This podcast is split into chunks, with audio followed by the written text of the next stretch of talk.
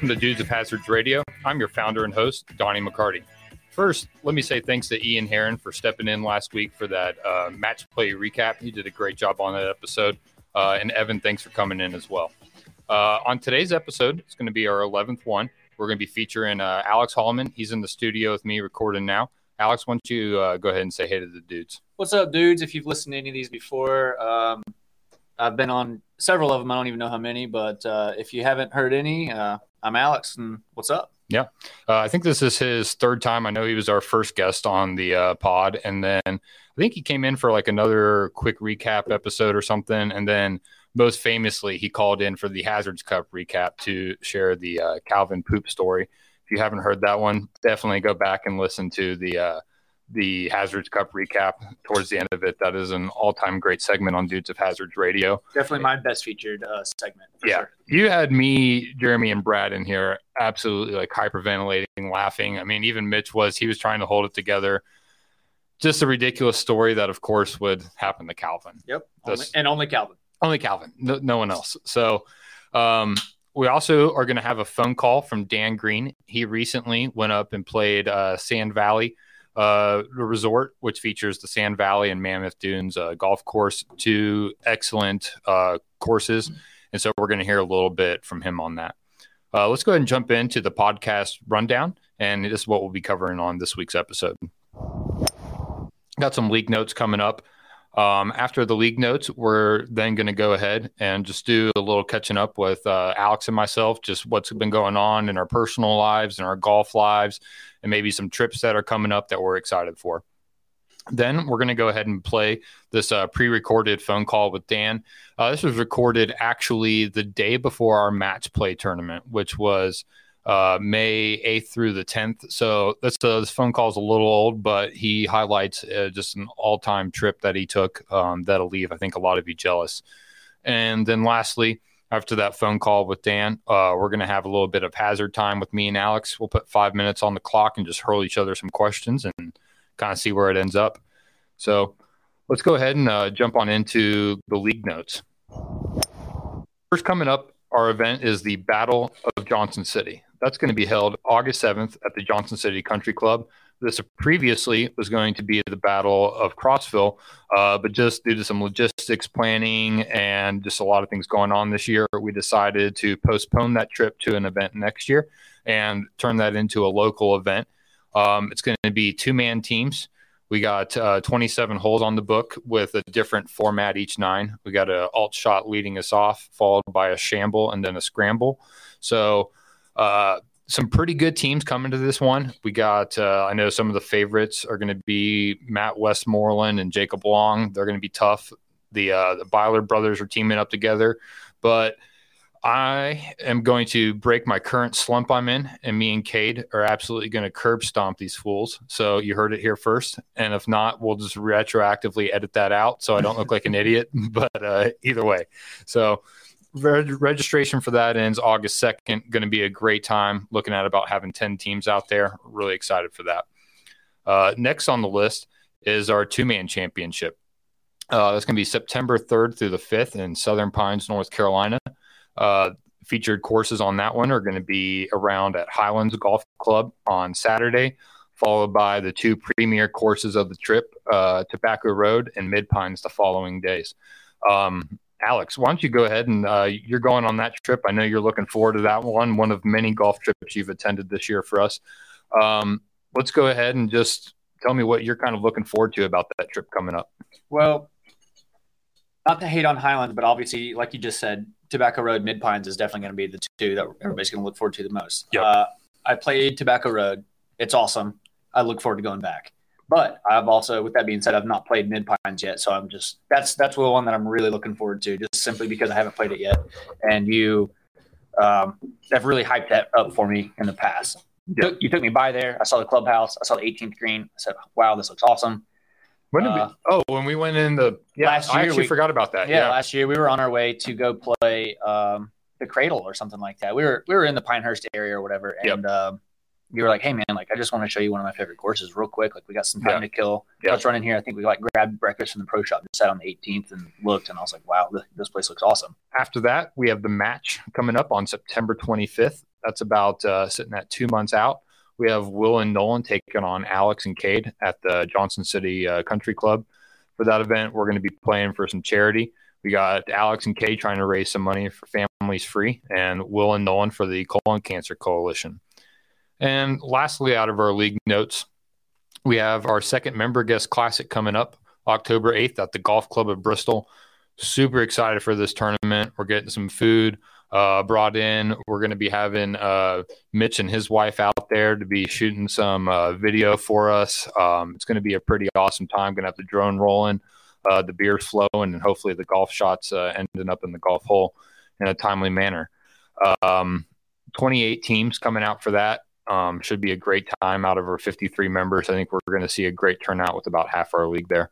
So, Alex, out of these events coming up, what are you most looking forward to? I'm not sure if you're playing in the Battle of Johnson City, but I know that you are playing in the last three events. So where are you sitting at? Southern Pines is obviously, like, it's hard not to get excited about Southern Pines, but Member Guest is always a good time too. It's just rowdy. Yep. I don't plan on winning that because I've already seen how many other good dudes are showing up with legit, like, golfers, like real golfers. Yeah. Yeah. One guy, I think in the group text earlier today, said he was bringing somebody that on average shoots, what, a 67 to 70? And I'm like, yeah. What? Yeah, like, how's this guy not on some tour somewhere? I don't even know. Like, what? Well, I think both those are going to be a lot of fun. And then, you know, you didn't even mention the match, but that's going to be fun. That's going to be watching you and Nolan talk some smack to each other, and then watching I am looking forward Will to and Cade as well. Yep, that's going to be a good time. Like, everybody knows I love talking some smack to Nolan. But ultimately, I love playing in big groups. So yeah, I think that's why I'm looking forward to those other two tournaments just a little bit more. I feel that. You know, Ian and Evan talked about that on here the last episode, basically saying that, you know, like four-person weekends are excellent, especially when it's four really close friends. Yep. But there's something about 16 guys. Yeah, and just, like, rotating. All right, hey, well, we just played around together. I'm going to go have beers with this guy, then going to go hit up the short putting course with this dude over here and have some, and then, like, wave to Jacob in the pool while I'm on the short course. That was fucking ridiculous. He was in the pool, and he goes, hey, Alex. And I literally, like, I'm practicing putting in between rounds. And he's like, hey, man, there's two different types of golfers. Those that, like, practice and grind in between holes, and then there's me over here in the pool having a beer. And I was like, well. He was literally in his floaty, just kicked back in the pool. In between rounds. Smiling and waving. Yeah. In between rounds. I don't even know how he found the time to change into shorts fast enough. Well, and then, like, I guess, like, I was busy doing a bunch of stuff, trying to, like, help Ian run some things. And he's like, Donnie, make sure to tell me when to get out of the pool. Completely forgot he was in the pool. And he still showed up to his tee time, like, on time. And I'm just kind of amazed. He's like, hey, did you forget me? And I'm like, yeah, I did. But he's there. Yep. Which is a lot more that can be said for some people. He must have had his, like, his board shorts on. I have no idea how underneath his golf shorts. Or no idea how he pulled that off. Had his board shorts minimum in his golf bag. Like, he was ready to go. He was looking forward to that pool. He was.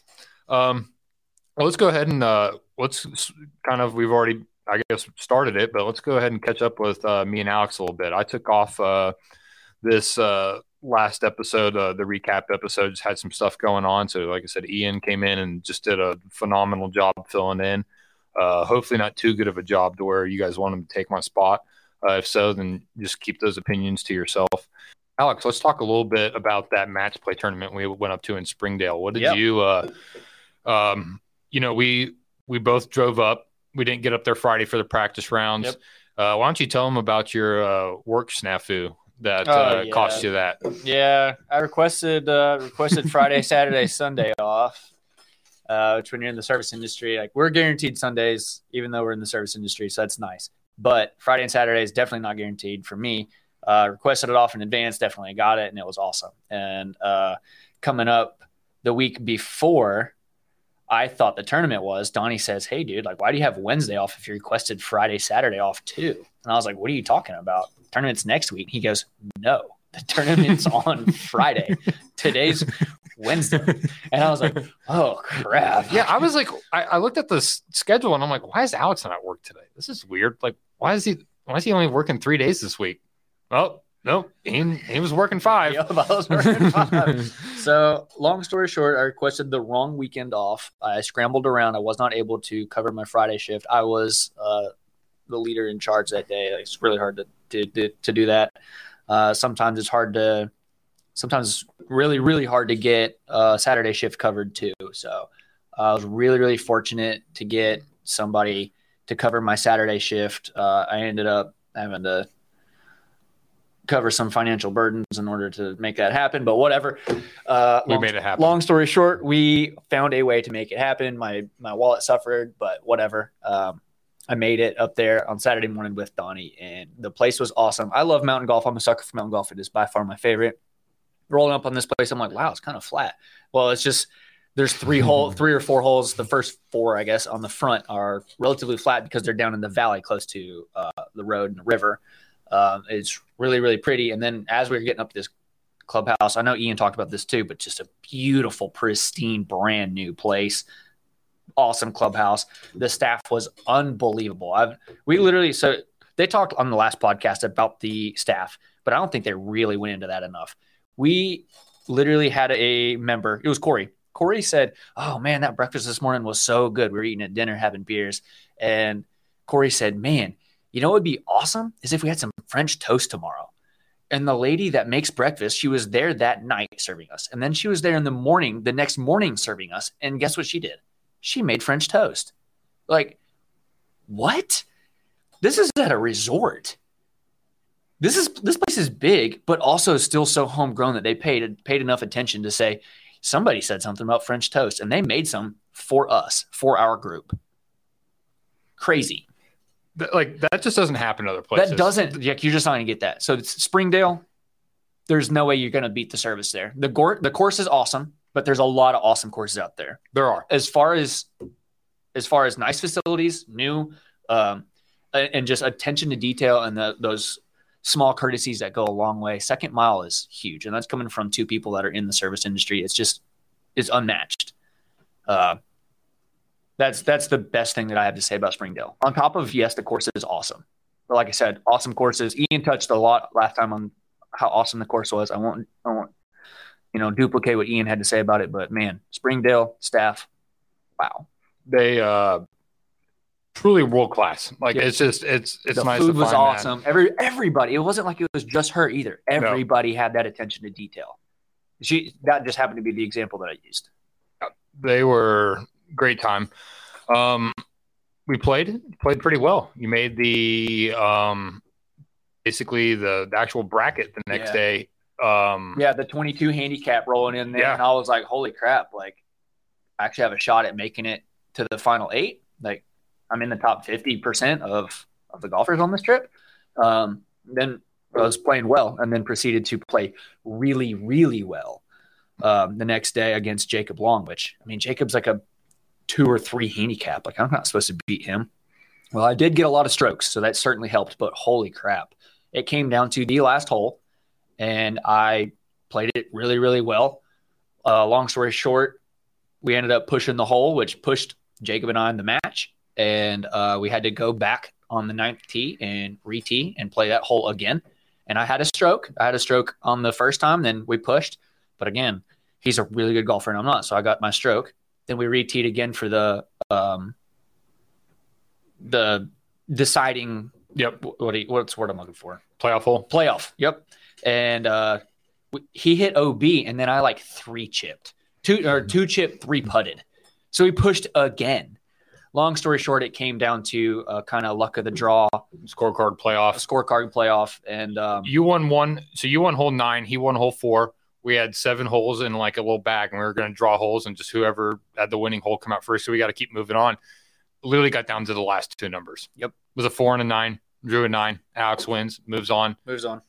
Wow. Then lost to eventual champion Ian. So hang your head high there. Yeah, Alex. I'm just ecstatic that I held in that long. Like, yeah, absolutely. You played great golf. Like, I was just on a high all day. I immediately fell apart.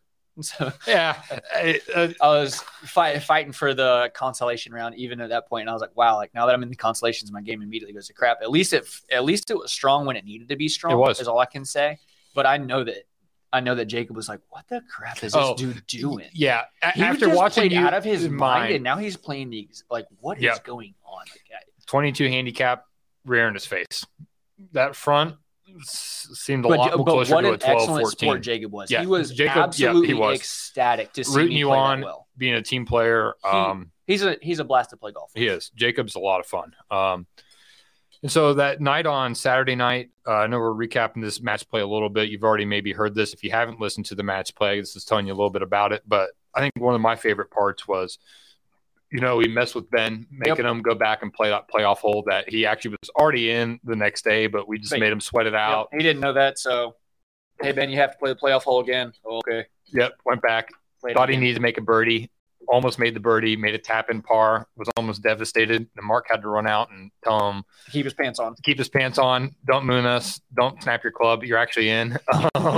So that would have been something. But, and then that night, you know, we had a great time back up at the lodging. The tree houses were awesome. But like that night, man, it was late. Just staying up around the fire pit area on the pavilion, had a bunch of us just chatting, having some beers. I mean, that was a great time. And then, you know, basically we played it out on Sunday. Went pretty well for the most part. You know, Ian won, and then afterwards we just kind of sat up on the patio, just hanging out and chatting for a minute. It was a really nice just golf trip. I know we talked about it. You actually referenced this movie, and like certain things just randomly stick with me at times. But you talked about American Sniper. And both of us love our wives. They're awesome. They're sisters. They probably don't listen to this podcast. I think Jamie did for the first little bit, and it was like, this is rambling golf nonsense. Yep. Can't imagine Mary Grace is tuning in for a lot of these. So maybe they hear how much we love them. But sometimes, too, it's just like being guys and who we are. You said it. Like, I just need a minute. Yep. And you said it in the movie. It was. I read the book. I read the book twice. Actually, it was really good, and it was in the book as well.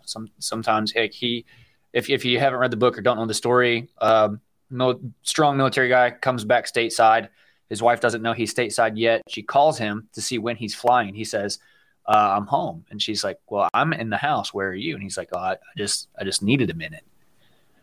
So he just kind of basically took an hour or two for himself and had like a little, just had a moment, just him.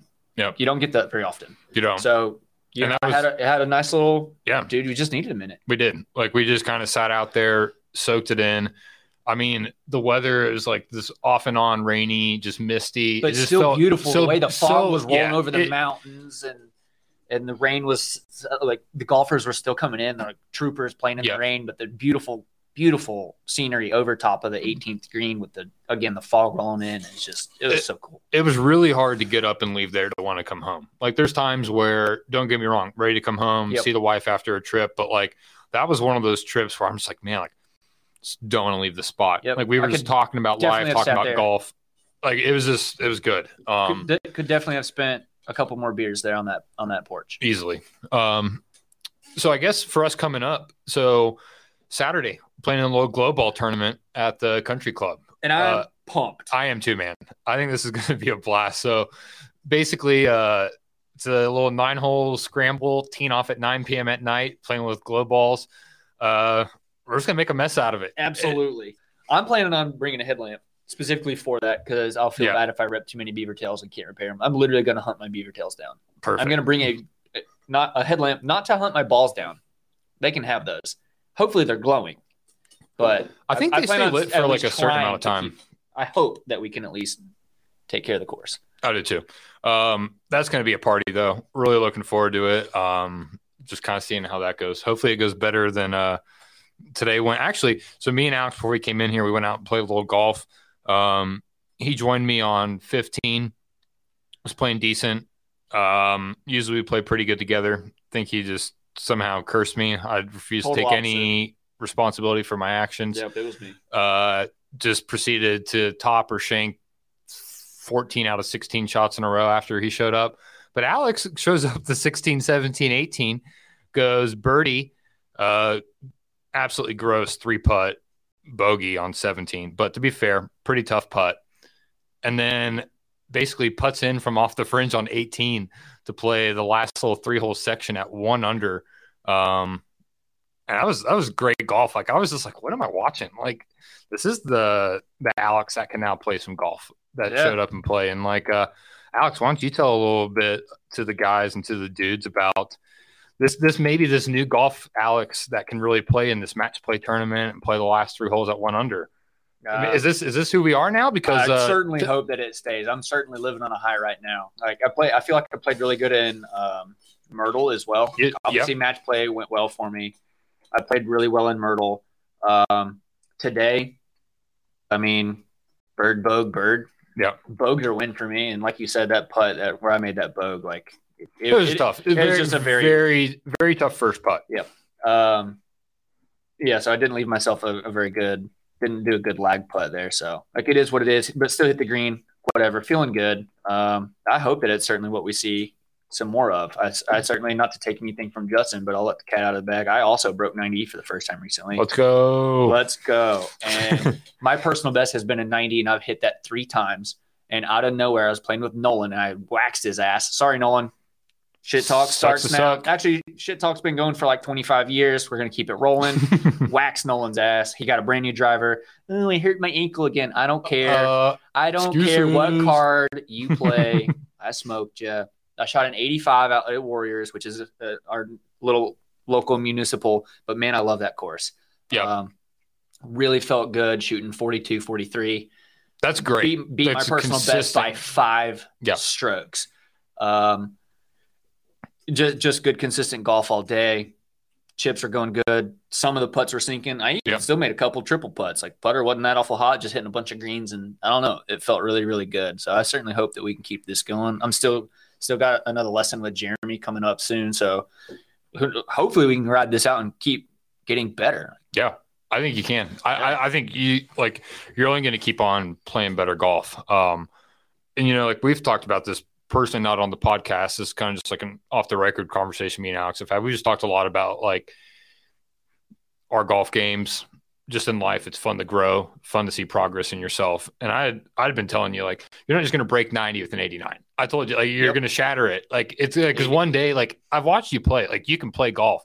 You just will have a bad hole here or a couple little, like, you just things aren't falling your way. Also, I've had good holes, and then I've had people like Will look at me and be like, "Why don't you shoot it like 80, like mid 80s like every time?" I'm like, "Because I have blow up holes, dude. I'm just not a very consistent golfer." And he's like, "I just watched you through 3 holes play really good, really like, good. Not necessarily like great, but like but this is better than what I'm not shooting like Brad, but I'm certainly not shooting, you know."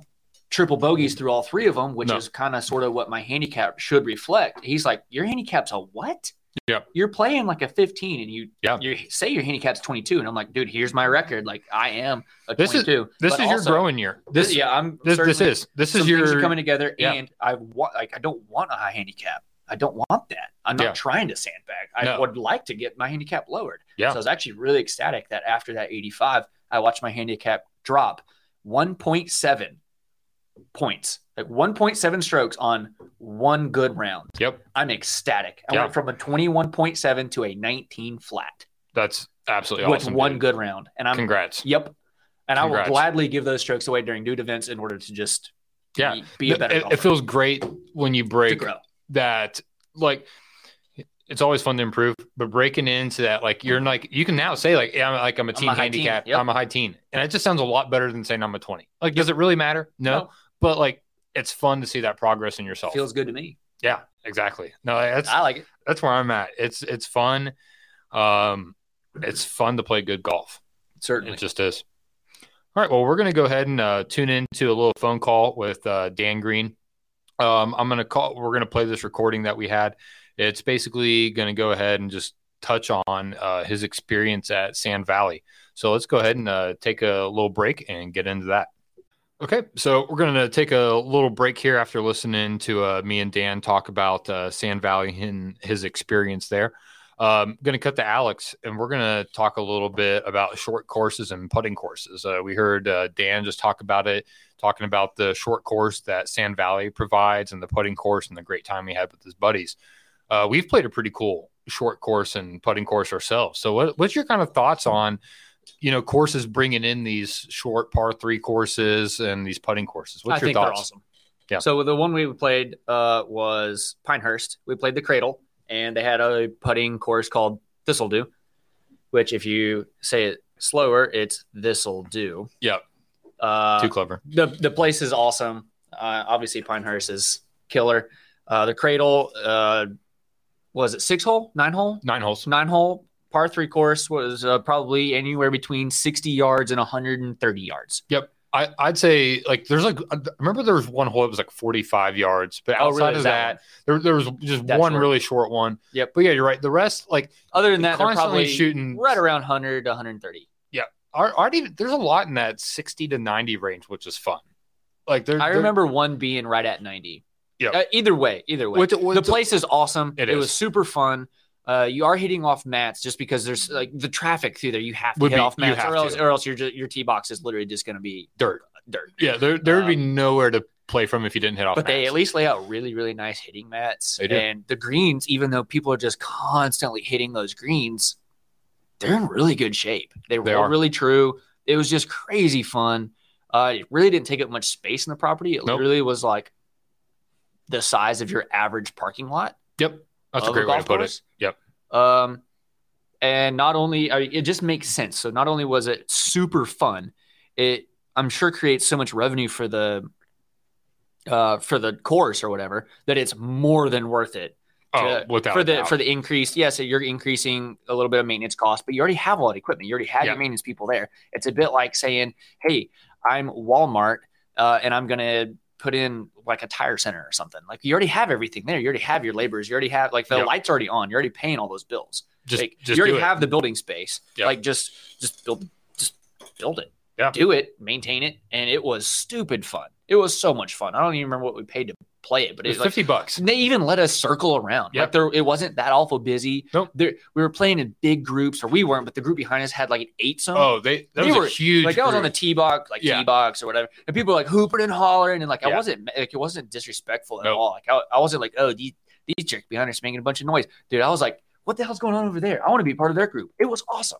Somebody hit a hole in one while we were grabbing beers. I couldn't remember if that was you that was out there. Yeah, no, it was me. I was with you and Fawn, and so we were on hole 8, but there's like a little place to get beers. Yes, so it's like that little shed. Yeah, like a little shed. But, oh my gosh, yeah, that place was killer. Yeah, so we were just sitting there talking to the barmaid or whatever, like waiting. She was cracking her beers for us, and we just hear this giant uproar from the hole in front of us. I'm there because there's seating areas. There's people there watching the green. Oh, there was like a whole group of guys watching. 20 guys watching on top of the 6 guys that were playing together. Yeah. And you just, I don't know, you go, just a giant uproar. I mean, it sounded like somebody just caught the winning pass to the Super Bowl. Yeah, it really, like, especially being out, like, you just don't hear that noise on a golf course. You hear that, and you traditional golfers might think like, "Oh, that's not good." That's not good, dude. It was so much fun. Everyone's awesome. Looking Everybody's around. Each other. Everyone's cheering. Like we didn't even see it, and then like we just start clapping. Yep. People from all over. Like, it's just that place. It's a party on, I would say, on wheels, but you're literally could be just probably barefoot. Yep. Oh, we were barefoot. Yep. I think we probably were. We were barefoot. Also, literally right next to that is the Thistle Dhu, which is a putting course, and I'd say it's a short putting course, but it's not. This putting green is the size of a football field with giant mounds in it, like huge undulation, and it's designed. Insane. It's, what, a 9? Is it 9 or 18? 18. It's 18-hole putting course that is designed to mess you up. And it is awesome. I remember that one putt that you had. It was like, I've already played it a couple times, and like putting is a strength for me. So like, thankfully going out there to that usually is like, even with them kind of being a little tricked out, I'm like, okay, I got this. There was one though, like the putt was only like a 13-foot putt, but it was on that like the shelf. Whole hole. The whole hole was only 13 feet, but it was like put up on this tiny, like literally like a bedside table was the flat spot to where you like. You had to hit that 13-footer and it was 2.5 foot. And if you didn't hit it to that 2.5 foot radius, it was gone. And I remember like your coming back putt was like 45 feet. Yep. And it was like 13-foot putt turned into 45. And we were like, just standing there on it. And I was like, just laughing. Yeah. And no, like you just start laughing. It went across 3 other lines. These other dudes are also trying to putt like further up on the course. And they did like, I just look up and like, they're looking at me and I just kind of looked at them and I shrugged and they're like, "Hey, we've been there. We were literally there 2 holes ago and we did the same thing." Yep. So like, it was just funny. We all smiled, and like I walked over there and grabbed my ball and said my sorries, and they're like, "Dude, no worries, all good." But their tee boxes are just a kind of like a flag stick, but they just stick the flag stick in there, and it has beer holders. Yeah, we were out there barefoot, It is on top of the whole experience of you're at Pinehurst. Yeah, like I think that's what makes it so great is that you're at such a historical. Legendary, prestigious place that it does feel like it could just be buttoned up and like, but it's not. but it's not. Like, you literally got dudes out here with transfusions, barefoot, one hand putting, just, oh, fuck, can't believe I missed that one. Oh, did you see? You just jammed that one in there tight on the cradle. And it's nonsense. It's respectful. It is. But it's still fun. It's a rowdy good time. It's perfect dudes environment. I remember I was It screams Dudes of Hazards. It does. Whole place. It does. I was really excited when you went. I'd already been there probably, fortunately, 3 or 4 times with Fawn over the years and stuff. And I was really excited for you to go for your first time. Because I'm so excited for the Southern Pines trip and to bring some guys over there. Because your first time getting to feel the energy and the atmosphere at Pinehurst, like, it's tangible and it's different. Dude, in the height, like, you kind of hyped me up for it. And I was like, I don't really know what to expect here, dude. Okay, whatever you say. And I show up and I like start to live it. And like, I see the cool stuff and the nostalgia, the big Rolex clock and the statues. And I start reading the history that they got in the clubhouse, and it's awesome. It has that Payne Stewart. If you guys, you know, maybe you're not a golf nerd, maybe you are, but a lot of people know that famous Payne Stewart giving the fist pump on one foot with the leg kicked behind him. It's right behind number 2. Everyone goes and gets a picture with that. It's all cool. In the same spot. And it's just like, there's so much tree, but it's still fun. It's not nose to the air. It's not snub. It's fun. It's so awesome. It's like, we're a big fan. Short courses are a big go. Big go. Hopefully, the Dudes of Hazards, one day we get to have our own little fun resort and our own property. And I know, actually, honestly, probably more important than the full length courses is getting down just the most tricked out and fun possible short course and putting course. That's going to be, I mean, that's where, you know, people just love, like, people love to play golf, but that's where it's fun. Like, people remember those moments. Yep. I remember that moment. I've played some pretty cool courses with you, and I have a cool moment from each of those courses, but I have several cool moments from that short par 3, 9 holes. That's amazing. Well, let's go ahead and dive back in for the next part of this conversation with Dan and his trip to Sand Valley. What's up, man? Dan, how are we doing today? Good. Can you hear me all right? Oh, we can. What are you up to today, other than hanging out in the pool and having a beer? Oh, that was totally an hour ago. I've got a pasty white skin, so I'm fried already. So now it's just kind of getting ready for Canton to, you know, pack things up today and get things out, getting ready to move tomorrow. You pretty excited for that one? Yeah, I think so. Should be a fun time. How far of a drive is that going to be for you? I think it's about 2.5. I'm picking up Calvin on the way, so we're gonna be. I think the plan is to leave here around 10 and get there about 12:30, get some lunch and go. Nice. I think you guys are really gonna enjoy that one. I know Calvin's played there, I think, with me twice before, maybe just once. Have you ever been out to Springdale for that area before? No. That's the thing. Is like I wish I would have. I lived in Asheville for 9 months. I feel like I should have gotten over there, but it's great. No, I'm excited. It's a really good mountain course. Lots of elevation change. Front and the back are pretty dramatically different. So I think you're really going to enjoy getting to play that course this weekend. Yeah, so it's in match play. It's going to be fun. Good. Well, we didn't play well. Yeah, hopefully you play well. We'll see. But hey, looking forward to that trip this weekend. But what we're really here to talk about is these kind of okay or somewhat heard of, courses that you went out and visited about a month ago. Yeah, they're decent. Yeah, they're, okay, so that some might say. Why don't you tell us a little bit about these courses? And if you don't know or haven't heard, he went and played Sand Valley, which we're definitely underplaying the value of it. This course is both courses are top 100 public courses, incredible out in Wisconsin, which is sneakily a great golf state. So, Dan, tell me about your overall first impression, arriving to the Sand Valley Resort. So yeah, it was kind of it started all off. It was a bachelor party for me. So it was just 3 of my buddies. They all live in Iowa. I flew into Madison the night before. They picked me up and we went. So first impression of it really, though, was it's in the middle of nowhere. There's nothing out there. We put the GPS in, and I think it was about an 1.5-hour drive north of Madison. And there's no signs, take a right to Sand Valley. There's just nothing. So we pull in, and right away we're like, this is awesome. We You pull in, you barely see a course at all, but you see, you know, cabins, which I'll get into a little later. Drive in, you know, about a mile. There's cabins on one side. There's the driving range on the right, and we pull up, and it's about, I want to say it's about noon. It's about 100 degrees, and we get out, and we go to the backdrop, and this guy just comes up and goes, "Hey, fellas, welcome. Where are you coming from?" And we're all like, "Iowa, North Carolina, like, where are we?" And like, "You're at Sand Valley." You know, so we were like, "All right, we made it. This is awesome." And, you know, the backdrop guys were awesome right away. We were like, "Do we need to check in? We have a tee time in, you know, I think a half hour." We were playing the short course that day. And he was like, "No, just go on, get over there, get going, man, enjoy it. You know, we'll take your bags if you want them. If you want, just keep them." And, you know, we just started going for it. It was hot. It was 100 degrees. I think when we got there, it was 100 degrees. And so it was kind of like, when my buddy was like, "I feel like it's a mirage because there's just sand everywhere." Because it's like, you know, because it's Wisconsin, there's just all these sand dunes. And so they just put this resort out there.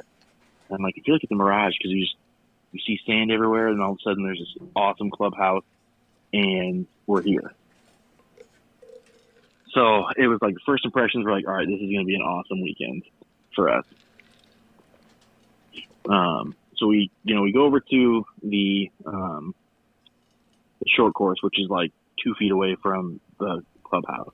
Convenient. And there's actually a caddy running it. And he's like, "Hey guys, what time's your tee time?" We told him. He's like, "All right, you're good to go whenever. Just so you know, here's some waters." And like, he's like, there's coolers almost on every hole.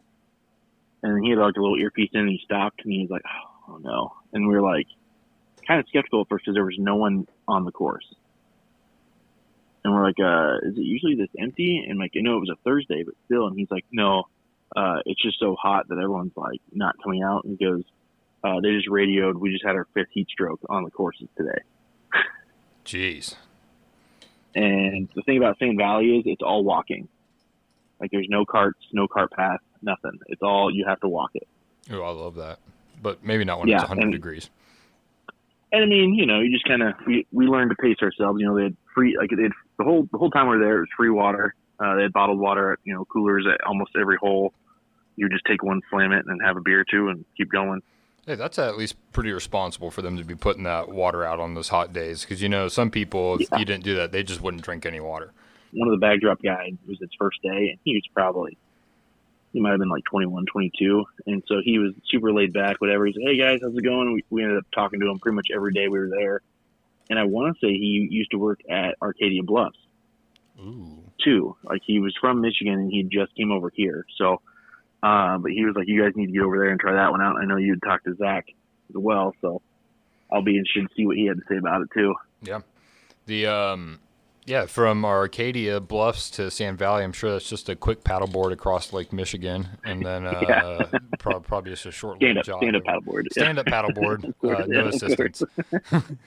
You would die out there. You would never find land. Once you lost land, you'd never be found again. Yep, I mean, well, we're good. This is it. This is where I'm going to rest right here. Yep. Cool. That's awesome. It's fun showing up to a course when – they have like a good backdrop that's actually put together. They know what they're doing, and it doesn't feel like they're confused by you showing up. It's nice when, you know, because like you're new to this place. It's like they're going to assume most people showing up to Sand Valley, it's their first time probably. I mean, I'm sure they have tons of repeat, but like it's nice when they can tell you like, hey, you're going to go here. You drop your bags here. Don't worry about check-in. I think it starts the whole trip off on a right foot. And I noticed like that's what we experienced at Arcadia. It was just like, unmatched, just top level service from these courses, and it's kind of, if you're paying the big bucks to go to them, I think that's what you're kind of also expecting.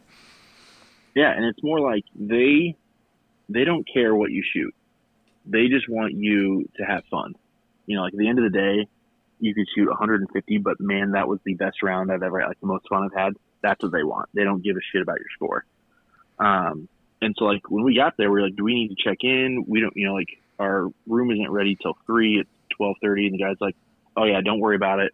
I've got your tee sheet right here. He already gave us bag tags." He's like, "We'll take care of the rest. Just check in after your rounds." That's awesome. We did 2 rounds of the short course.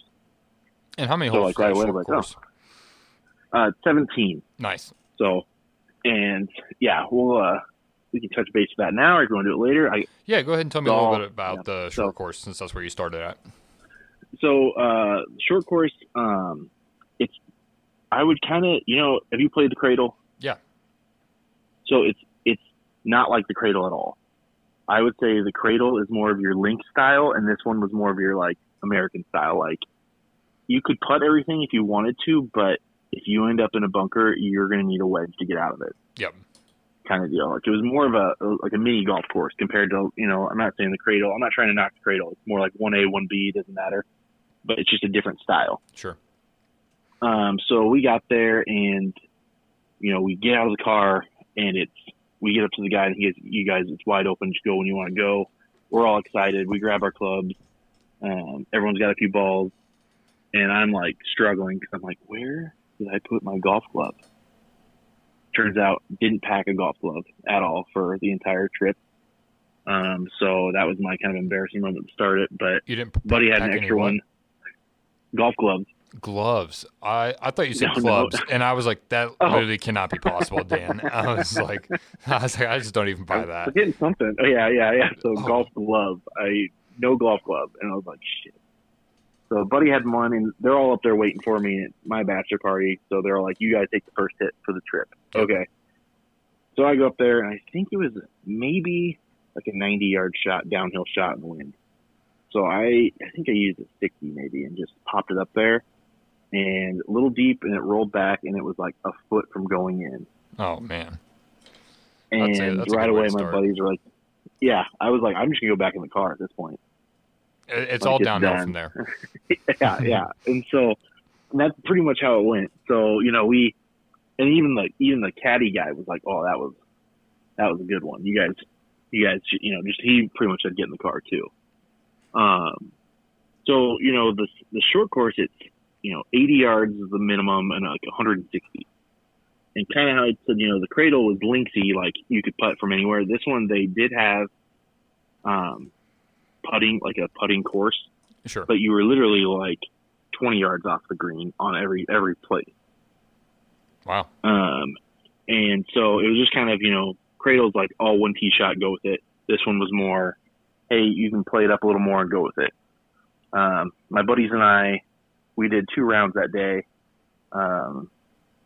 Both rounds were just straight up, played them as you wanted to, because we had a little competition going throughout the whole weekend. And then we ended up playing it the next day as well, and we did putters only, barefoot. Oh, that's awesome.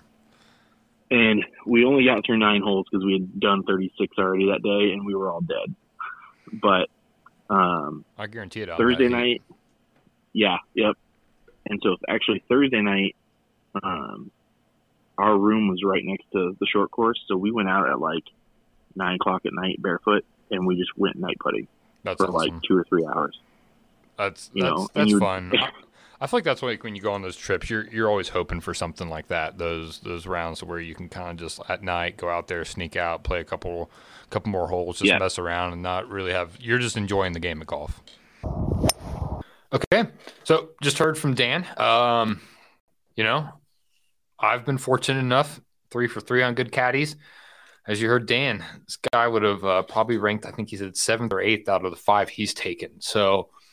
Less than ideal. Alex, you've not taken a caddy. I've not. What's kind of your thoughts on taking a caddy for a golf round? I would love to. I'm looking forward to it. I want it to be one of those places that I like when I know it's going to be a good round, like a Diamond Creek round, a Primland round, one of these like super, super nice courses down in the Southern Pines area. Like literally any of these, like Arcadia, someplace like this where I'm just really amped up for this round. Yep.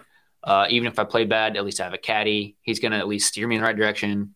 I don't know. Just especially a course that I don't know that well. Like you can do all your research in the world. You can look at the maps. Yeah. You can look at the flip book. It's just helpful to have that personal knowledge. It is. I know sometimes, like, you don't want to take a caddy every time. Like, that just wouldn't be responsible. Fiscally, it's just not good. It wouldn't be special either. But yeah, what makes those special rounds at places like Arcadia or Primland so special is like it's the extra little bit of having the caddy. Yep, it is. I hate that Dan had such a bad experience, and I certainly would like do everything in my power to try to make sure I steered clear of a bad caddy. I'd try to make it very clear what I was looking for. Like I was looking for a good time and somebody with a really positive attitude. Yep. But ultimately, I mean, that's ultimately out of the golfer's control. You can request what you can request, but ultimately that's kind of luck. Yeah. Hopefully, you know, caddies like that just don't – I'm not trying to wish anybody ill, but hopefully better caddies just get rewarded better. Yep. Is all I'm saying. Well, so there's more good caddies out there. There are.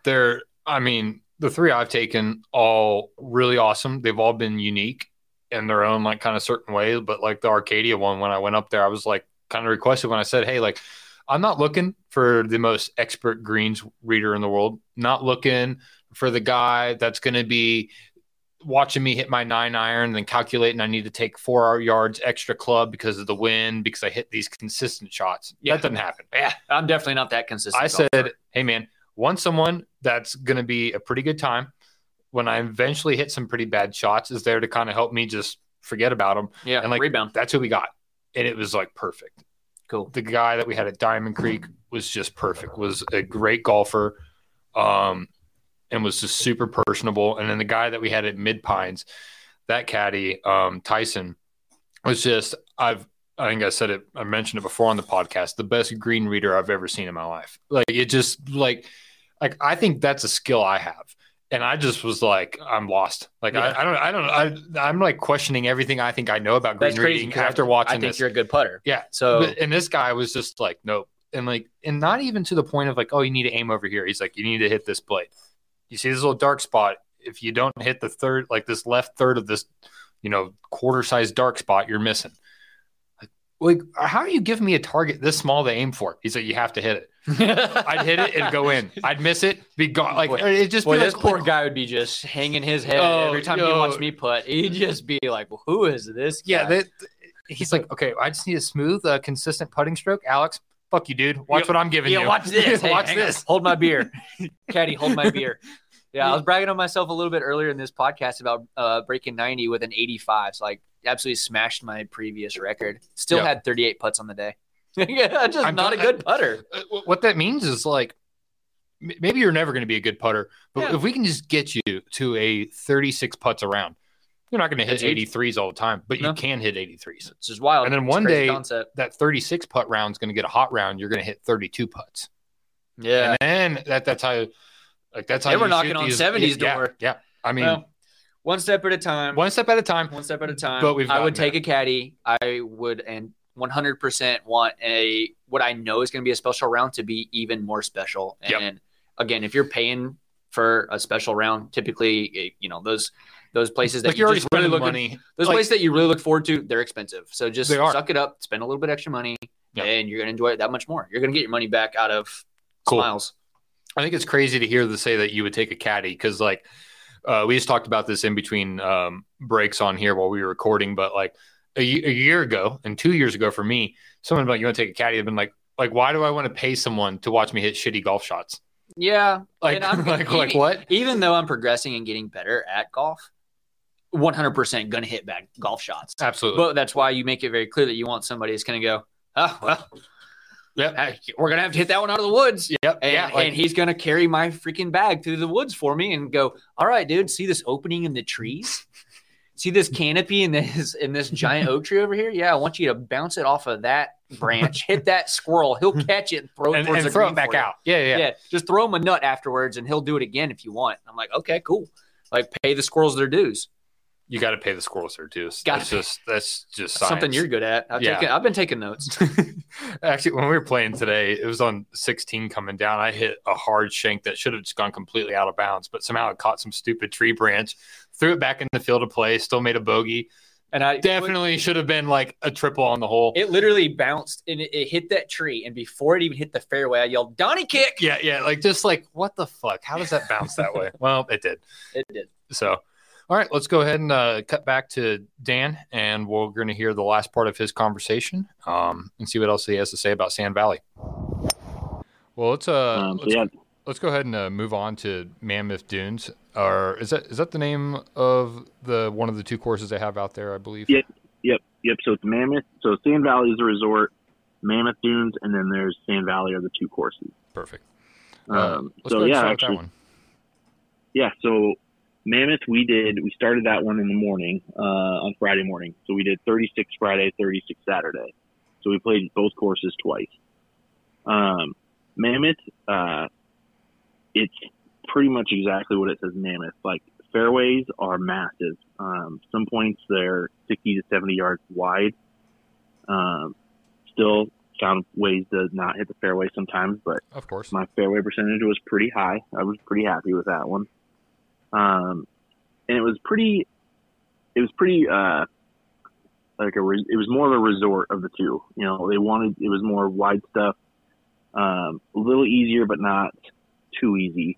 You know, the tee shots were, like I said, a lot of big landing areas that you could hit.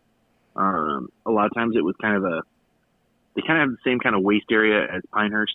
Okay. Almost like a Pinehurst Tobacco Road mix. Yep. You know, kind of just like that, just, you know, waste area pretty much. So, you know, there's a lot of holes where you had to carry waste just to get to where you wanted to go. And there was a lot of fun holes too. They had I think it's number 6.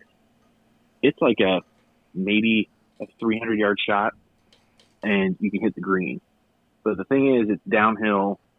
There's a bunker right there. And it was kind of like a half donut kind of deal. So it's like, you can hit the green. Awesome. Can you keep it on there?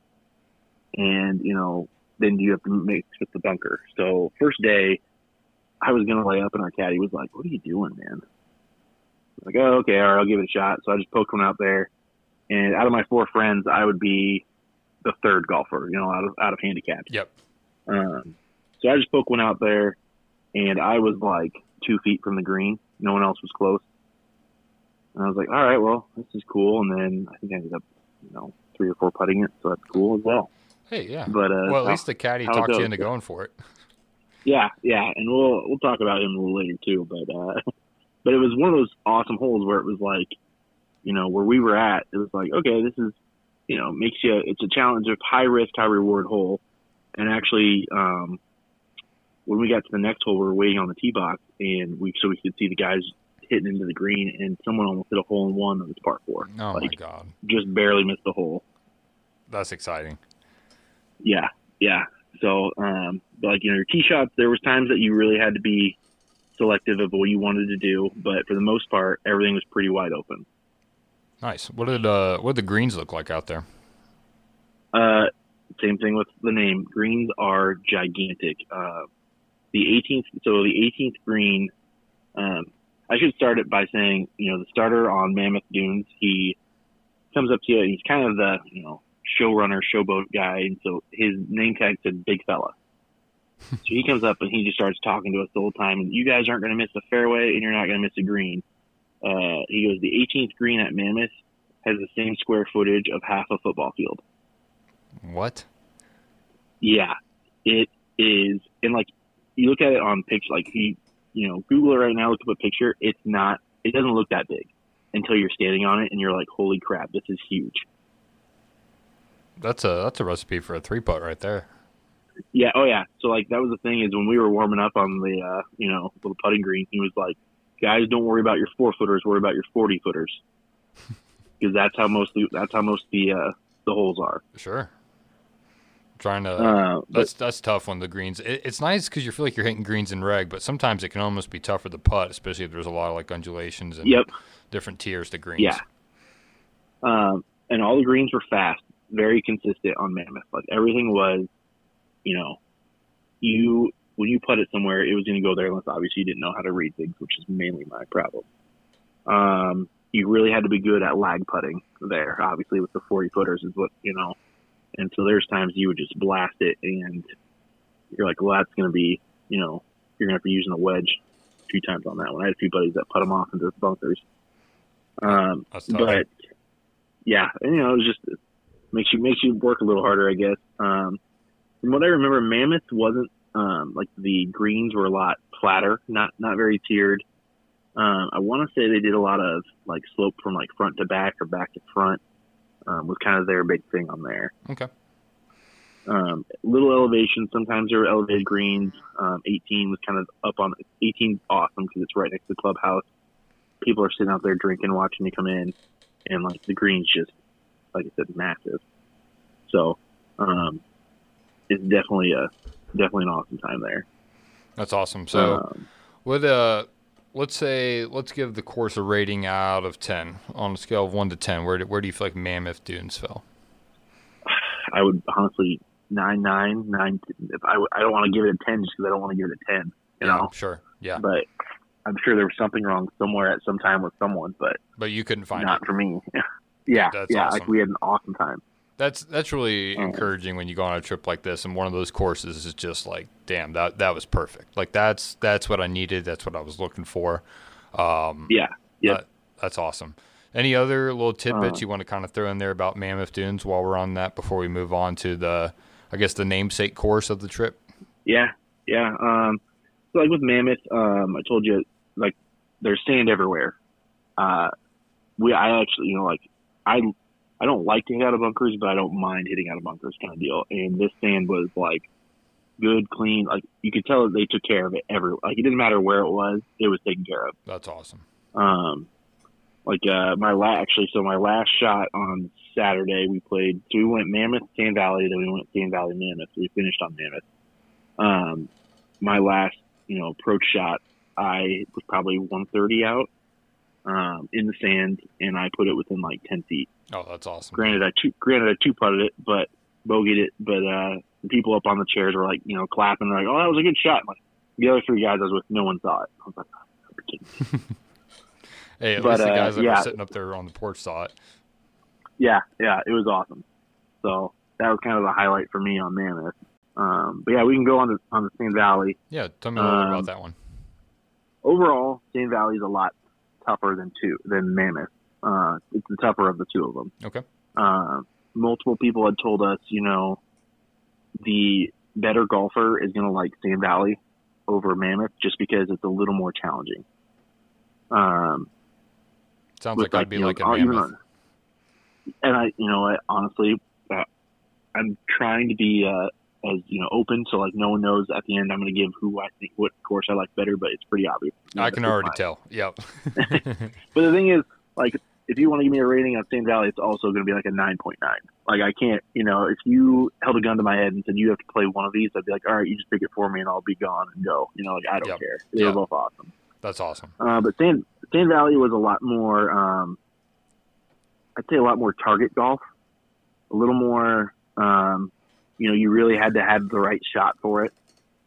They had a lot of elevated tee boxes. You had to elevated greens, false fronts. There's a lot of hazards and landing spots. At least one hole that I can remember, there was a split green, a split fairway where, you can take it over this. Here's the general path where you can see the fairway the whole way, but there's also a landing spot, 30 feet to the left that is surrounded by death, and there's actually a huge fairway there. So it made you really think on which angle you wanted to take and where do you want to go from that. And we, like I said, I'll kind of go into our after I give you my thing here, I'll let you know how our caddy was on the first day. But so that was the thing with Sand Valley, a lot more target golf. You really had to be more consistent with your shot. You really had to, play your game kind of deal. Yeah. How did the greens stack up compared to Mammoth? Were they pretty big too, or did they tighten those down for you? They were a lot tougher, and they were I wouldn't say a lot smaller, because I would say they were probably normal size, maybe a smidge bigger, but compared to Mammoth, they were tiny. But they were still as fast. These ones had a little more elevation to them. They were also very consistent. You could tell that these guys took care of the course, obviously. There was a few multiple tier greens as well. So, like I kind of mentioned, it was definitely the tougher of the two. But yeah, for the most part, it was well kept. There was same thing as Mammoth. There was coolers almost every hole for water. They did have a cart girl, not a cart girl, but a cart beverage stand about every 4 or 5 holes. They would have, you know, someone out there nice. Able to get drinks from. Good, good. And like hazard wise, same as Mammoth. A lot of sand, a lot of risk reward shots. I was actually texting my buddies this morning, like, hey, what do you remember? Like, do you remember? I'm like, I can't, honestly, I can't tell you if there was any water on either course. Probably means there wasn't then. And yeah, and so like my buddies were like, I don't think, and one guy was like, I don't think it's not called Water Valley. It's called what Sand a Valley. Smart ass. That's and funny. Then my response was like, well, Cabot Links is next to the ocean. It's not called Ocean Links. So boom roasted. So, but yeah, he was, I'm like, I couldn't think of it, but, greens were fast, like I said, but it was a lot more, you had to stick your green, your approach shot, you know? Yeah. If you thought they were going to roll out, they were going to roll for a while. The, when you played out there, I know you said it was really hot. How was the conditioning of the courses in that heat? Pretty good actually. You could, like I said, they could tell you there was a few burn spots here and there, but for the, like, most part, no complaints at all. Like that's it was awesome. Just everything was well taken. Like it was just well done, you know. And even the staff was like, yeah, we were kind of worried because when you guys were like, we got there Thursday. I think they said Tuesday broke the record for the highest temp it's had in 100 years there. Oh my or something. Gosh, that's ridiculous. So yeah, but I mean, no real burn spots or anything. It was just well taken care of. So you're saying you were not wearing your Dudes of Hazards pullover that you recently got from the league for that one? Not the pullover, but I did wear my polo first day. Love it. Yeah. Love the representing. So this caddy, you kind of alluded him a little bit. What's the story behind this guy? So caddy was honestly none of us remember his name, but it wasn't like if there was. I guess the reason I'd give both of them 9.9 is the 0.1 was the caddy was not good. Ooh. And it was one of those things where he kind of embraced that he wasn't good. And so it got to the point where like, we just quit asking him for things, at one point, I mentioned there was that split fairway. Mm-hmm. So my buddy was looking it up on an app and he goes, is there another fairway over there? And the caddy went, well, yeah, there is one there, but you don't need to worry about it. You want to go for this one. And he was like, well, is that part of the same hole? And he goes, well, I think it is, but, I mean, if you want to hit that fairway, you can, but this is the fairway you want to hit. And he goes, well, based on where things are at, wouldn't I want to come in from there, or can I go from there? And the caddy was just like, I guess if you really want to go for it. Mm. So it's kind of like the caddy didn't realize – caddy didn't really understand, like, how the guy was playing, and it was one of the better players where – he wants to know things certain ways. Sure. Yeah. And then it was when it came to reading putts, the caddy even told us, like, yeah, I'm not very good at reading putts. Whoa. Like, dude, this is where you're supposed to be making your money. Like, this is what we need. So there was points where he'd be like, I think it goes left to right, you need to be a foot out, and I was like, I see right to left like half a cup. Ouch. So, you take his word for it because he plays these courses all the time. And sure enough, it'd go right to left. He's like, oh, I didn't see that one. And so, we just had him one day. We just figured we'd do a caddy one day to kind of get an idea of things. And then the next day we kind of do our own thing. That's tough because, caddies aren't cheap. Mm-hmm. Thankfully all of mine that I've used when I've played have been really good. The last one that we had at Arcadia Bluffs, reading putts wasn't his strength, but it was good enough. Like, mm-hmm. And like maybe he gave you the wrong read on like one or two. It was funny. The guy that was by far the worst putter in our group, he was like, yeah, dude, this guy couldn't read putts. And like kind of just kept my mouth shut because this guy was really opinionated on everything. But I was like, it's actually you, man. Like you can't putt. And so therefore it's hard for him to give you a read because your putting is so bad. But Yep. And then you got to take that too. It's like, how's the player with the caddy? Yeah, exactly right. Yeah, like if you can't hit your putt in a straight line and you keep on leaving your face coming over or you're coming too in to out, like that's hard for a caddy to give you a read when your start line's jacked up in the first place. So Yeah, ours was fine. Like I said, I had one caddy that just, I've never seen anyone be able to read a green like that. And that was the first one I took. So it's like everyone I've kind of stacked up to him on the green reading aspect, but yep. This guy that we had at Arcadia, he was probably, I mean, maybe the coolest guy out of the three that I've had. He just really was, it just felt like I was a friend out there walking around with us, hanging out. And that's what you want. Yeah, that's exactly what you want. Yeah. It didn't like, it didn't even feel like it's like, oh, we have this caddy. Like right away from hole one, just was very easygoing, set the mood off right. And that's, I mean, I feel like that goes such a long way. So was your guy, and you know, he said he wasn't the greatest green reader, but maybe not even the best company either, unfortunately. Or... Yeah. It was just, you know, I'm sure he's a good guy, and I'm sure, you know, the right group, it was, he would have been perfect for some people. But for us, it was kind of like, I was trying to think, like, I think I've had 5 caddies in my life. He would probably be like 7. Like, you know, like, I'll put 2 randoms in there. But, you know, so it was just kind of, he couldn't read. He just couldn't, he wouldn't really give us numbers. Like, I know another time my buddy was like, hey, how far is the hole? And he goes, you don't have to worry about it. You can't reach it. And he was like, well, I know I can't reach it. I'm just trying to figure out how far I want to, like, hit to lay up. Oh, okay. Well, then, yeah, you want to hit it, you know, XYZ. Yeah, that's tough when you almost feel like you're being a little argumentative with the caddy, because you're like, look, dude, you're out here supposed to enhance the experience, not feel like I'm pulling teeth to get an answer out of you. So yeah, and that was the thing. It was like, I didn't have a problem with him. It was more like he would be like, oh, you should hit it here. And it got to the point where I was just like, okay, and then I would kind of do my own thing. I feel that. And it was kind of like when we, between holes, he wouldn't really talk to us or engage. Sometimes it was like, you could tell that he wasn't really having as much fun either. And it was kind of the things, we're not a serious group by any means, but we just want to play well kind of deal. So we like to give each other shit and everything. And one of our buddies, he hit on Mammoth. So back on Mammoth, first tee shot, he ducked it. And like, all right, you get one breakfast ball for the day. All right, cool. He hits it so far right, the caddy goes, I've never seen someone hit that far or that far upright. Like, he was beyond the waist area. They ended up finding it, but it was like, yeah, he's like, I've never seen someone play there, and I've been caddying there for 5 years. And you're like, noted. Yeah. So I mean, that was the only good line he had, pretty much. So, but yeah, I mean, and wasted other it on than the that, opening tee box. Yeah, and then it was 36 holes later. We're like, thank God, we're done. You know? Well, I hate to hear that, especially on a bachelor party. That's tough, but.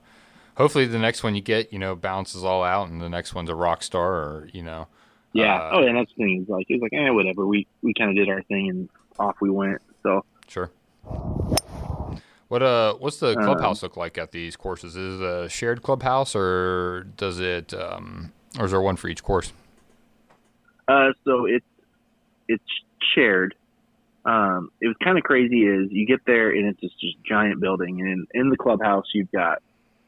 Clubhouse, like kind of the check-in entrance, you have a bar, and then next to the bar is kind of a fancy restaurant, and then there's a pro shop, and then also in the basement was like locker rooms and stuff like that. So you get there, and so they built Sand Valley first. Mammoth was built, I think, 2 years later, so Mammoth might be 2 years old and Sand Valley might be 5 years-ish, somewhere in there. But the thing is, Mammoth finishes right on the clubhouse, and you actually have to take a trolley from the clubhouse to Sand Valley. Interesting. So we kind of asked them, we're like, well, why did you guys put, you know, your kind of your staple course, you know, half a mile away? And he goes, well, the plan was always to build more. So like eventually, there's. I think they have plans. And they are going to build. Yeah. I think there's plans to build 3 or 4 more. Oh, that's awesome. Because when we were there, the other thing the caddy told us was like, hey, come over this hill. And we went over this hill, and you could just see bulldozers everywhere. Man. And they're like, yeah, this is where I think one of – like there's going to be a private course there for members only, and then like 2 other courses. And the private course you can play like Monday to Thursday, like publicly. Wow. So basically it's going to be like the Bandon Dunes of Wisconsin. Yeah, well, and that's the thing. It's the same guys that built Bandon Dunes built this place. Well, go figure. That's why I have such a good experience. Yeah. But the clubhouse, like I said, was awesome. The bag storage, you know, Same place, all right there. They had a nice restaurant. You know, we made reservations one night and just went in there and ate, you know, some pretty nice steaks and sure. Had some drinks and everything else. Pro shop was super laid back. Like, pro shop, exact same thing. Very helpful with everything. And just like any dumb question we had, they didn't make us feel dumb about it. We actually, so Sand Valley does the same thing at Bandon, is where your first round you pay full price, second round's half off. And then at Bandon, if you do a third round, if you can get one in, it's free. Yep, it is. So that seems really neat. So with it being on the bachelor party, you came up there and you did a stay and play package, staying on property, correct? Yep. And that was, I think if anyone were to go there, that's the way to do it, because literally, like I said at the beginning, there's nothing around. I think the closest town's 45 minutes away. Ooh, ouch.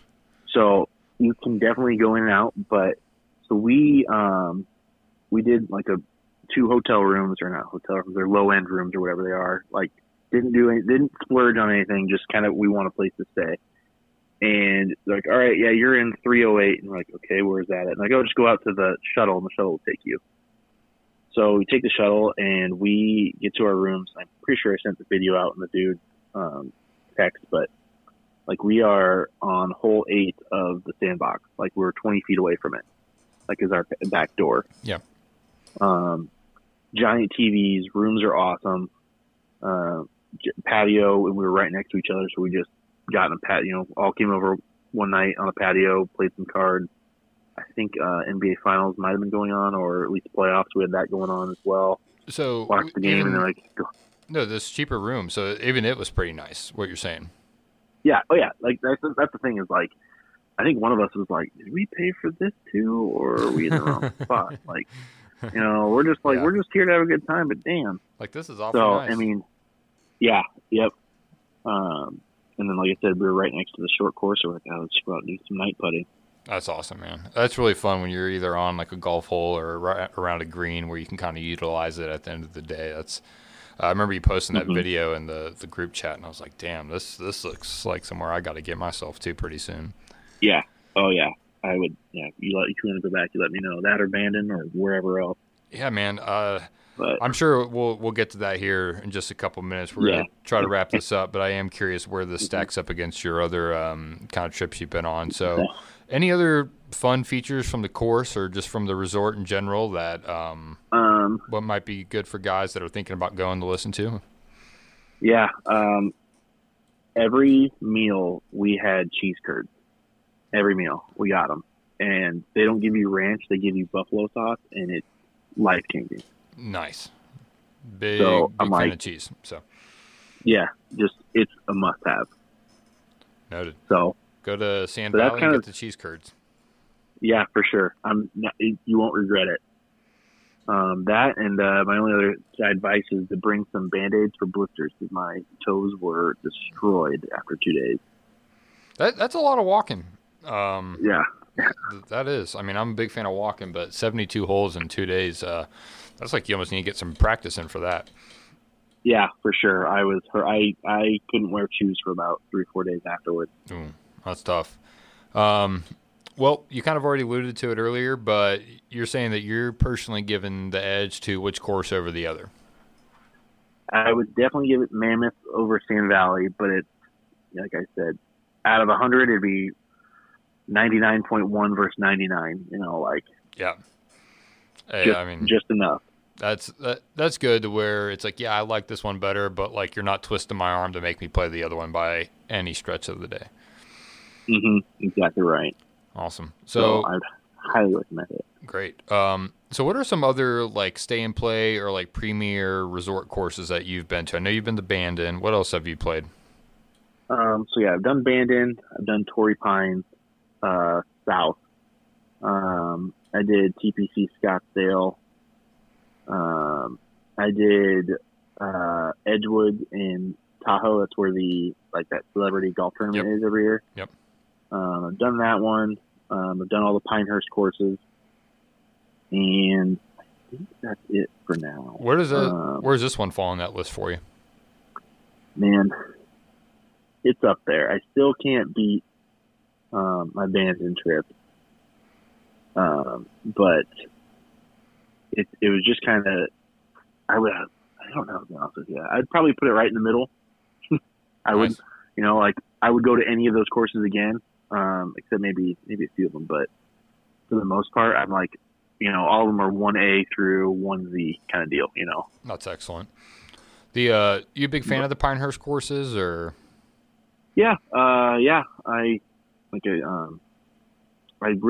think 1 and 5 are sneakily good. I love Pinehurst number 1. That's a fun course.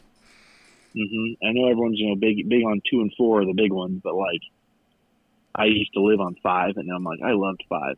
I played 5 all the time. 1 was actually one of my lowest scores. I shot an 84 there until Primland a few months ago. I believe you were there for that one. Oh, I was. But that was fun. But yeah, I like all the Pinehurst courses are pretty neat. All a little different. But yeah, the Pinehurst courses were pretty good. 9's actually really sneaky good too if you can get on that one. Okay, noted. Because it used to be just the City of Pinehurst's like municipal course or something, and then that Pinehurst bought it. Like they're doing to a lot of stuff around there. Yeah. Yep. Well, awesome, Dan. I'll tell you what. I don't know where's next for me on. You know, it's like you always got like some of our league trips that we're doing, but I really do enjoy taking sometimes just like a trip with like 4 dudes, maybe 8. Not even like for a tournament or trip, but just like to get out there and play and go experience stuff. So I have a strong feeling after our Primland trip, what a great time we had on that. I think me and you will probably sooner than later be on another one of these together.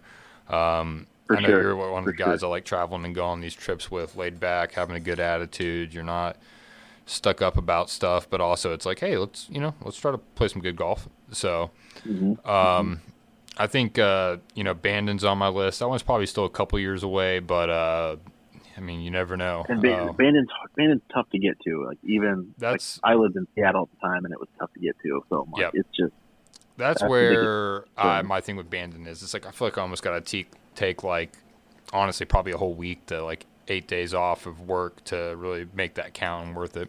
Yeah, yep. And there's select flights from Denver only in the summer that can get you directly there. But otherwise, I think it's like a 3-hour drive from Portland, so not bad. No, not terrible.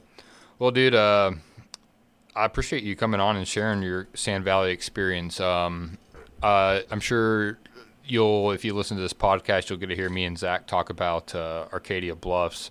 And they have a second course there called the South Course. I wish they had a short course as well, but the South Course was really good as a second course. It definitely was not Arcadia Bluffs. That's what you go there for, but it's still a very good course. And, I mean, I could see Arcadia being the trip that I take, every other year or so, just getting up there. People.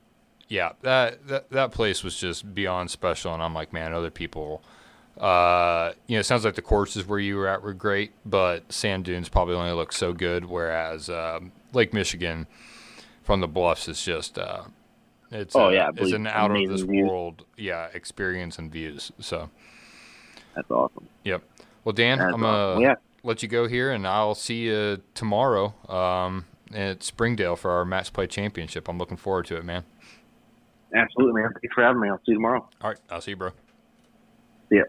All right. Well, hope you guys enjoyed listening to mine and Dan's talk about Sand Valley. You heard where he would like to see a big trip at. Alex, let me go ahead and turn this over to you. Where would you like to see the Dudes of Hazards take a big trip? Well, I don't know if y'all know this much about me, but I don't really look into golf a whole lot. I take everything hole by hole, stroke by stroke, and trip by trip. So clearly, after hearing that I misplanned our previous trip for the match play tournament and like just blatantly requested the wrong dates off for work, I'm pretty like take life as it comes at me kind of guy.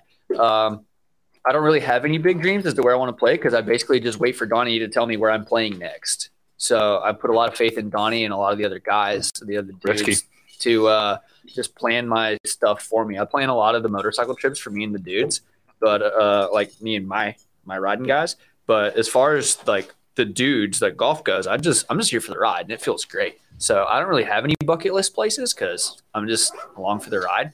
But I'm just going to go ahead and like, oh, I still have to have an answer. So I'm just going to throw something out there. Like, I guess we're going to hop the pond and go to Ireland. Like, I've never really played links golf, so I guess like there's no better way to figure it out than to go to the homeland, and we'll play out there for a week and 2 weeks, and we'll figure out if I like links golf. So I guess the only way to figure it out is just to go to Ireland. So it's to go to Ireland and to do it, and then to play in sustained 17 to 36 mile an hour winds all day for 2 weeks in a row. Yep. So I'm sure the wind out there is just like it is here too. Like when the wind really picks up, like it did the first half of this season, like it was just that was ridiculous this year. The first half of this season. So it didn't matter where you were at the course, which you're hitting the ball north, south, east, west. You're constantly, you just always have the wind in your face. I'm sure that's another luxury of playing Ireland golf. Yeah, that was five weeks in a row at the beginning of the season. Yep, to where it was relentless. Like March through the first 2 weeks of April was just brutal golf. Like, and I love a good grind. So I do too. Let's go to Ireland. Let's do it. I mean, like you're gonna get wet. It's gonna rain on you. It's gonna be windy. You got to embrace the suck. You do. Let's embrace the suck. I think that's part of it. So I've said it. I think that's a great 10-year trip for the dudes. Give guys plenty of time to save up some money by then. Responsibilities. Yeah, fuck them. Yeah. Let's go. I think we're going to have a great group by then. And, I think Ireland's a great choice. I think a lot of people would love to go over there and see Ireland, Scotland, just that whole area, get a go and, play some golf. These small... you can play the big courses over there that everyone knows. Then you can go and play these small ones in the Irish town. And then we settle in at the local, bed and breakfast and have Guinnesses in the Irish local pub. And like, sign me up. And there's no way that when we roll over, Will's not allowed. Will. Yeah. Will. No, Will. Will would have too much fun. Yeah. We'll go over there, and when we tell them that we're the Dudes of Hazards and what we do, there's no way that we're not going to become celebrities in these like local little towns. Like it's going to be a ride. It'd be fun. So also, I was kidding. Will, you're more than invited. That'd be sick. Honestly, while we're over there, let's go to Australia too, because like those dudes get rowdy too. So we just probably fit right in over there. Yeah, we'll just hop on over from Ireland to Australia while we're already at it. We're already on the the other side of the world. Like screw it. Like if we're really talking dream trips, like yeah. You asked me where I wanted to go, dude. So there it is. I'll fight a kangaroo. Hey, that'll be a party. No. Let's get Will to fight a kangaroo. And his weapon of choice, because we know kangaroos are tough. He can bring potatoes from Ireland. There it is. And that's what he has to fight his kangaroo off with. We'll even give him like a potato gun. Yes. Oh. I was thinking like a pillowcase. You know how they beat their inmate. The kids and the guys in prison. What is it? So put some potatoes. Full Metal Jacket. Yes. The bar of soap. The pillowcase. We'll give Will a pillowcase, but it'll be a long one. One of those like body pillow. That's pillowcases. We'll put some potatoes in there and let Will go at it with a kangaroo. We'll just place side bets. Ian, you're in charge of the side bets on the fight. Ian, you got a busy probably got about 7.5 years to throw this together. So just let me know what fun little like side betting contest you can throw up for us. I'm not much of a gambler, but I might be interested in this one. Yeah, I would be very interested in that one. Okay, well, let's go ahead and cut on over to our last segment of this podcast. It's called Hazards Time.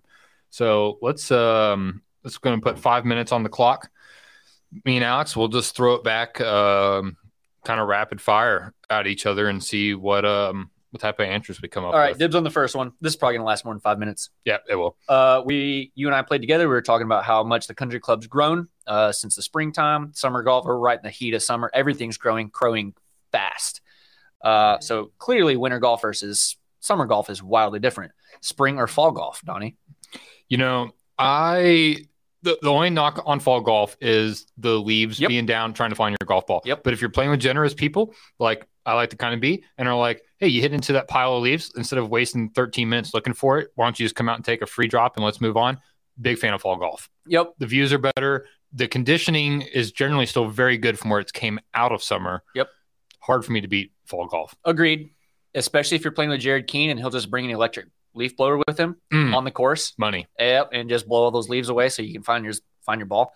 But I am going to have to disagree with you. I love spring golf. And I think a lot of that is just the hype of coming out of the wintertime. I love coming out of wintertime, seeing the fresh buds on the trees. Yep. The flowers are starting to bud. The birds are singing. That's, you know, it's only 62-ish degrees outside. But it feels like 77. It feels like 77. Yep. You're just ecstatic. It's just the hype of spring golf. The sun's out. It's awesome.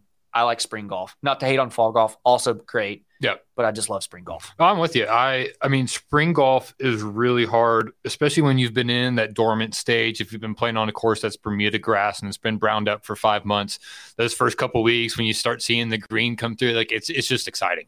It's fun to see. You said mountain golf. You're a big fan of it. Yep. Outside of mountain golf, where's your next like climate area that you enjoy playing in or want to go see? Whether that's desert, coastal. Maybe something in a big city, like a metropolitan city with a skyline in the back. Like, what's something that you're looking forward to seeing? Desert. I want to go out west and play, like really bad. Probably somewhere in Arizona. Yeah. I had a friend that lived out in Phoenix for several years, and he sent me a bunch of pictures and stuff. Yeah. Some cool place he played out there, and it's just cool. I can't even think of any of the specific names. They're just cool places. Desert golf is cool. I want to go to the desert to ride my motorcycle, so maybe I kind of wrap that up 2 for 1. Yep.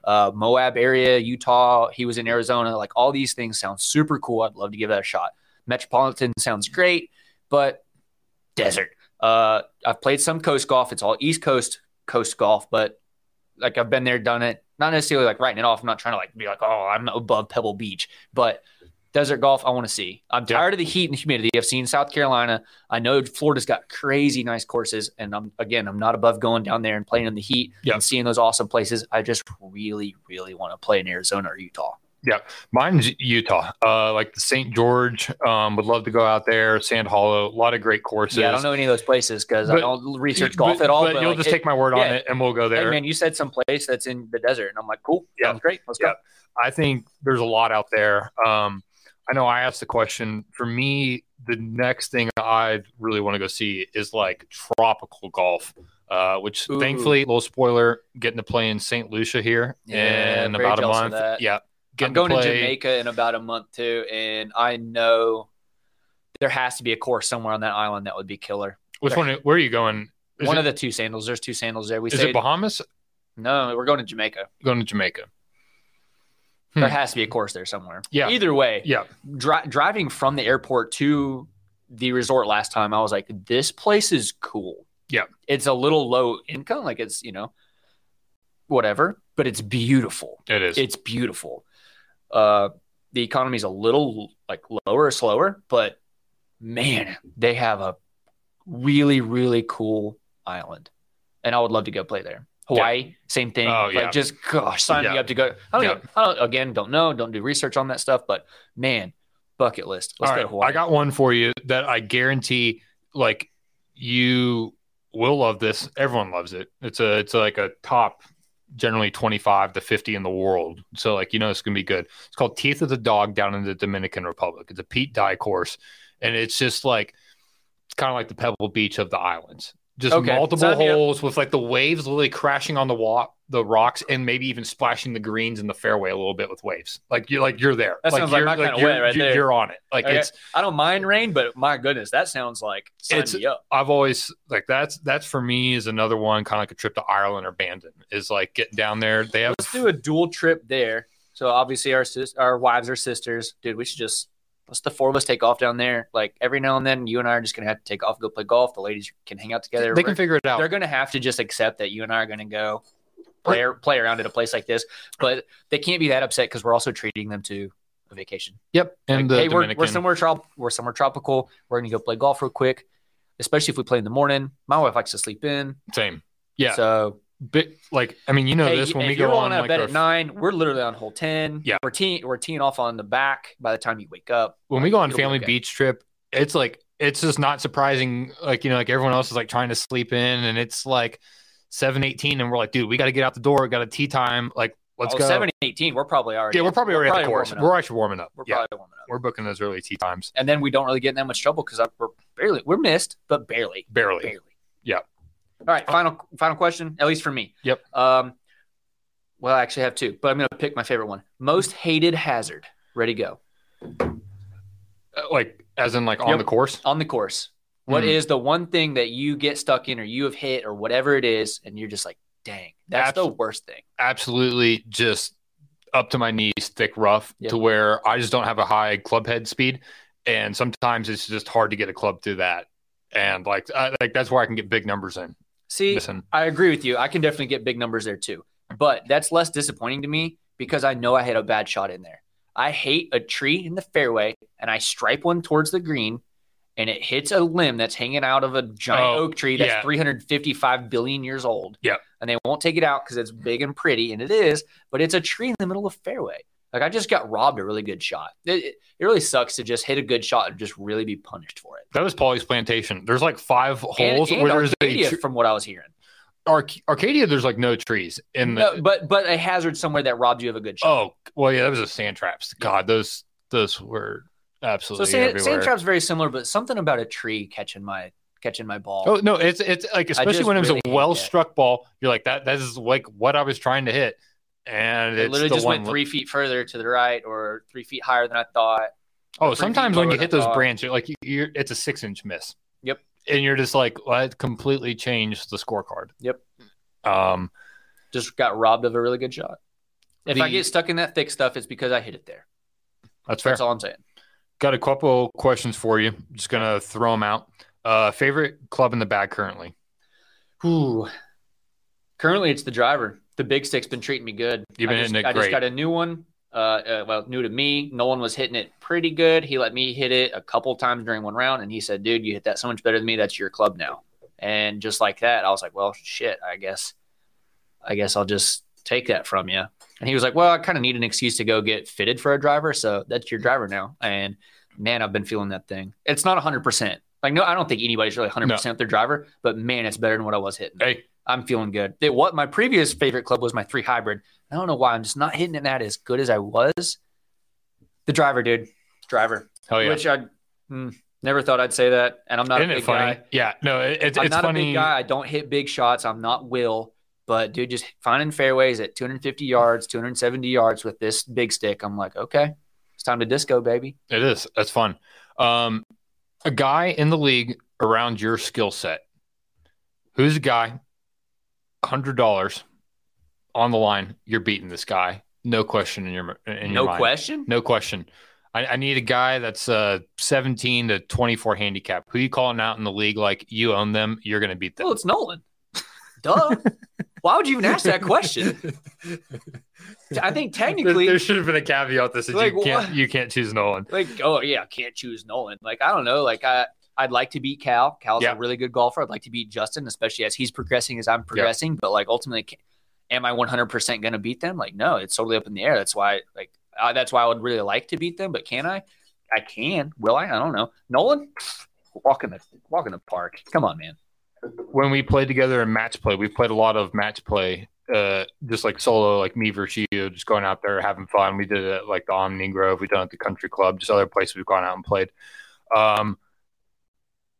You do understand you're no longer ever going to get more than 3 strokes in a match now. Honestly, you're playing too good. That's a good thing. That's a compliment. That. Like it again, I'm not trying to sandbag my handicap. But I'm excited to see my handicap grow. I'm willingly throwing strokes away. I'm happy to give strokes away, like just strokes that were given to me. I'm happy to see him go because that means that I'm progressing, and that's like I just want to play better golf. It's fun to play good golf. It is fun. Last question.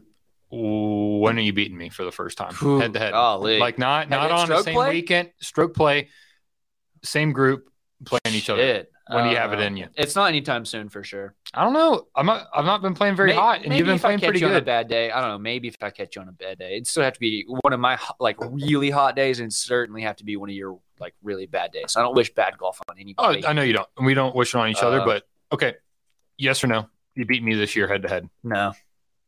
Okay. No, I'm making big progress, but I don't see that this year. We'll see. I don't see it this year. Next year, I'd love to make it a goal. Yeah, I think next year, if I don't get moving and progressing a little bit more myself, I'm gonna have some of you, Cal, Justin, y'all start reeling me back in. Just the thought of it's exciting. Honestly, it's cool.